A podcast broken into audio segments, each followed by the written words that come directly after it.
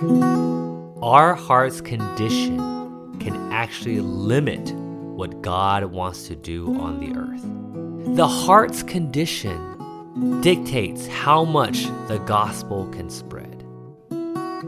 Well, welcome back to the UMMC Bible Study Podcast. I am actually flying solo today, so I will be your host. My trusty co host, Christian, is actively planning for a wedding, and right now we're in the summer session, so all our medical students are actually out for break. So I figure I'd take this time to just dig into the Word, maybe speak some things, and hopefully continue to shepherd and feed the people who listen to this podcast. The goal of this podcast, again, is to help us become closer with Christ. The podcast really isn't here to have theological debates or things of that nature. Rather, the point of the podcast is so that when we read the Word of God, we actually contact God. Now, as I was reading through the Bible, I actually wanted to get into a couple of things that I thought were really interesting. So, today we will actually be talking about parables, specifically three parables that we'll be getting over in the next three weeks. The reason I wanted to get into this was actually from Matthew 13. And before I read the parable, I just want to read this word right here. This is in 13, verse 9. The Lord finished a parable and he said, He who has ears, let him hear. Then verse 10 says, Then the disciples came and said to him, Why do you speak to them in parables? And he answered them, To you it has been given to know the secrets of the kingdom of heaven but to them it has not been given. And this word really struck me because, Lord, why are you speaking in parables? Why don't you just speak in plain words? Why don't we just say it like it is? But the Lord had a very particular burden here. And what he is saying is that there are words that the Lord wants to speak. And he prays that we would be the ones that would have ears to hear what the Lord is saying. You know, oftentimes when I read the word, my eyes just start to glaze over because I tell the Lord things like, Lord, you know, my kids are acting really naughty or work is getting really stressful. I need some words of encouragement to help me in those situations. And sometimes when I'm reading that, I read this parable of the sower and I think, Lord, what does this have to do with anything? I really need some help on anxiety or stress or things like that. But then I realized that yes, sometimes I want the Lord to say something I want to hear. But oftentimes, the Lord wants to say something, period. And He is actively looking for ones to listen to Him. And this essentially is what brought us to this matter of these parables. The Lord spoke in parables because He wants some to seek Him, to really chase after Him, to pay the price so that we would really understand what is on the Lord's heart oftentimes what the Lord wants to say, it's not cheap. And that's one thing I really, really maybe never saw as a young Christian. Yes, the gospel is free. Yes, salvation is free. But to really learn to pursue God, that actually takes some effort. That takes some paying of the price. That takes some pursuing God until you really see what God is talking about. Well, with that as the intro, today we'll actually be reading Matthew 13, and this is the parable of the sower. Next week, we'll be touching another one concerning a plant, and that will be John chapter 12, talking about the grain of wheat falling to the ground and dying. And then we'll actually wrap up this type of parables with plants with John 15. I thought it was very interesting that there are these three parables that have to do with seeds and plants and things like that. So, what we want to see here today in Matthew 13 is what is the significance of Matthew 13 and this parable of the sower? And what does this have to do with our relationship with God? So, Matthew 13, I'm going to go, ahead and read the parable. This is verse 1. That same day, Jesus went out of the house and sat beside the sea, and great crowds gathered about him so that he got into a boat and sat down. And the whole crowd stood on the beach, and he told them many things in parables, saying, A sower went out to sow. And as he sowed, some seeds fell along the path, and the birds came and devoured them. Other seeds fell on rocky ground where they did not have much soil, and immediately they sprang up since they had no depth of soil. But when the sun rose, they were scorched, and since they had no root, they withered away. Other seeds fell among thorns, and the thorns grew up and choked them. Other seeds fell on good soil and produced grain, some a hundredfold, some sixty, some thirty. He who has ears, let him hear. Now, sometimes we hear this parable and we have no clue what the Lord is talking about. But praise God, in verse 18, he explains this. And I'm just going to kind of summarize what he's talking about here. So, the seed that the Lord is sowing is actually the word of the kingdom. And what it's being sown into is the heart. And in verse 18 through 23, the Lord essentially details out what is going on with the heart. But I want to bring out this point because I never saw this before. Number one, the word of God is the seed. Therefore, there is nothing wrong with the seed. Do you guys get me on that? That's pretty easy to see, right? God is in the seed, the word of God is the seed. The problem is never with the seed as far as it comes to bearing fruit. And oftentimes, maybe we as Christians, you know, we've been saved for a long time. Maybe our walk with Christ is not as close, not as intimate. We are not seeing much fruit at all. And we might wonder, Lord, what's going on? Maybe I'm not doing enough charity work or something in that nature. But again, the problem is actually not the seed. The problem is actually not the outward activities. The problem, according to this parable, is actually the heart.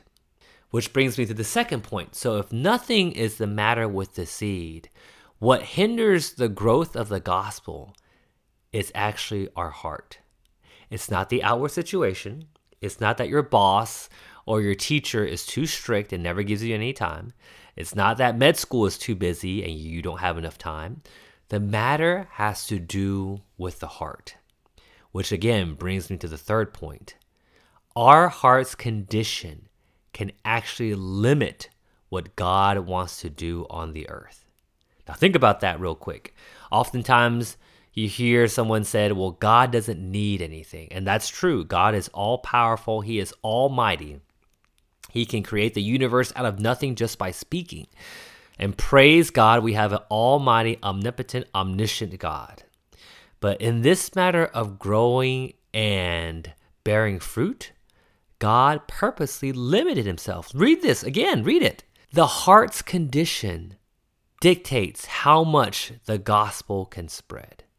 Meaning, in this matter of preaching of the gospel, in this matter of growing for the kingdom, it depends on us. And that's mind boggling that we as believers not only can help God grow, right? We can bear fruit a hundredfold, sixtyfold, thirtyfold, But the flip side is we can also not bear fruit at all. That the word can come, we can take it, and the anxieties of the world, the deceitfulness of riches, not having depths of roots in our heart, that can actually choke out the word. So that yes, we're saved again believers. Yes, we receive the word of God. But as far as God's work, we are actually not fruitful at all. Now, again, when I read this, my mind was totally blown. What do you mean that mankind can limit God? But again, you read the verses. That's exactly what's happening. And that's actually very, very sobering. Which then begs me the second question why did God design it like this? Why wouldn't God just do what he wants to do?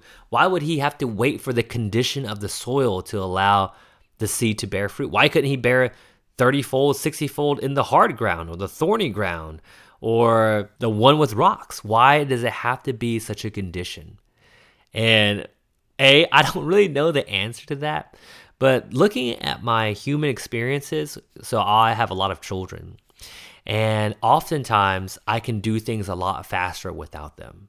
I can put away dishes way faster. I can wash dishes way faster. I can cook faster. In fact, my son right now, he wants to learn how to make pancakes. So he always wants me to wait on him and he wants to do it and he wants to make a mess. And again, I'm kind of impatient and I'm like, look, if you just let me do this, I can have 10 pancakes done. But right now we're on pancake number two. But the reason that I limit myself to my children is because I love my children. I love them. And because I love them, I'm willing to limit what I do so that they can learn, so that they can grow, so that they can mature. And I know that's not the best example, but I feel like that is God's heart toward us. Why did God limit himself to man? And again, I know this sounds almost heretical that God can be limited, but again, just read the parable and you can see that God purposely limited himself. He's waiting for us, He's waiting for the conditions of our heart to match Him so that He can bear fruit through us. And that truly is such an empowering thing. And it really makes you almost want to pursue Him harder, to spend more time with Him. Now, let's stop here real quick because you read this, you see our awesome God, how much He loves us, that He's willing to wait on us so that we can mature. And then you start realizing, Lord, I want to get rid of the rocks. Lord, I want to get rid of the thorns. I want my heart to be good soil so that you can grow, so that you can bear fruit. But oftentimes, I start wondering, how do I do that? How do I start? Well, obviously, one really good way to start is reading the Word. One great way to start is spending time with God in prayer. One great way to start is becoming very intimate with God in your relationship with Him. And yes, through these times when you're in prayer, you're reading the Word, opening your heart to God will actually allow Him to shine His light on you. And when this happens, many times God might touch certain things. He'll often touch me. The tone you had towards your wife when you answered her it was not correct. It was not me. Maybe it's not even not correct. It was just not me. And oftentimes in that moment, I would have to repent. I would have to say, Lord, forgive me. Wash me with your blood. And that actually restores our fellowship with him. And that was confirmed in 1 John chapter 1, verse 9. And so, yes, absolutely want to improve our relationship, our walk with God, our personal walk with God. But the second thing that really helps maybe expose the rocks and the thorns and the deceitfulness of riches and things like that is actually the other members of the body of Christ. And this actually includes your spouse. My wife is a born again Christian, she is a member of the body of Christ. And when we are talking or spending time together, God often uses her to shine light on me. God uses other members in the body of Christ, specifically when we're coordinating. We have a camp for our high schoolers and our junior hires, a camp to help them see what God wants to do on the earth. And oftentimes, to do that, you have to coordinate with other believers. And again, like making pancakes, it's so much faster that we can do it by ourselves. Why do we have to wait? But in God's eyes, He would rather us be open to one another. And he oftentimes will use those other believers to show that I'm too impulsive. Or maybe I'm too slow. I'm not fast enough. Or I question God too much. Or I question his word too much. Maybe I'm too consumed with my work. That is often shown through the other members of the body of Christ. So, again, I want to recap today's message because this is just the beginning of this three part series that I want to go over concerning the parables. I will actually attempt to touch all the parables over the summer so that we can truly see what God is doing. But as far as the parable of the sower, the points that we want to touch on number one, there's nothing wrong with the seed. The seed is the word of God. The seed oftentimes is portrayed as God Himself. God is perfect. As far as His move on the earth and bearing fruit on this earth, it is never a problem with the seed. The problem is actually with our heart. And again, not with the outward situations, not with the political climate, but with our heart. Our heart is what can cause God to multiply a hundredfold, sixtyfold, thirtyfold, according to the parable. Our heart is also what can stop God from growing which is very, very scary and very sobering. And with that point, what we want to do is clean out our heart. And this often starts with our relationship with the Lord in the morning, our confessing, our repenting, our spending time with Him in the Word and in prayer. and also in our relationship with the other members of the body of Christ. Because through these times, God can really expose us, touch us, shepherd us, so that our hearts can be cleared out, so that we can bear fruit 30 fold, 60 fold, 100 fold. Well, I hope today's podcast was really helpful.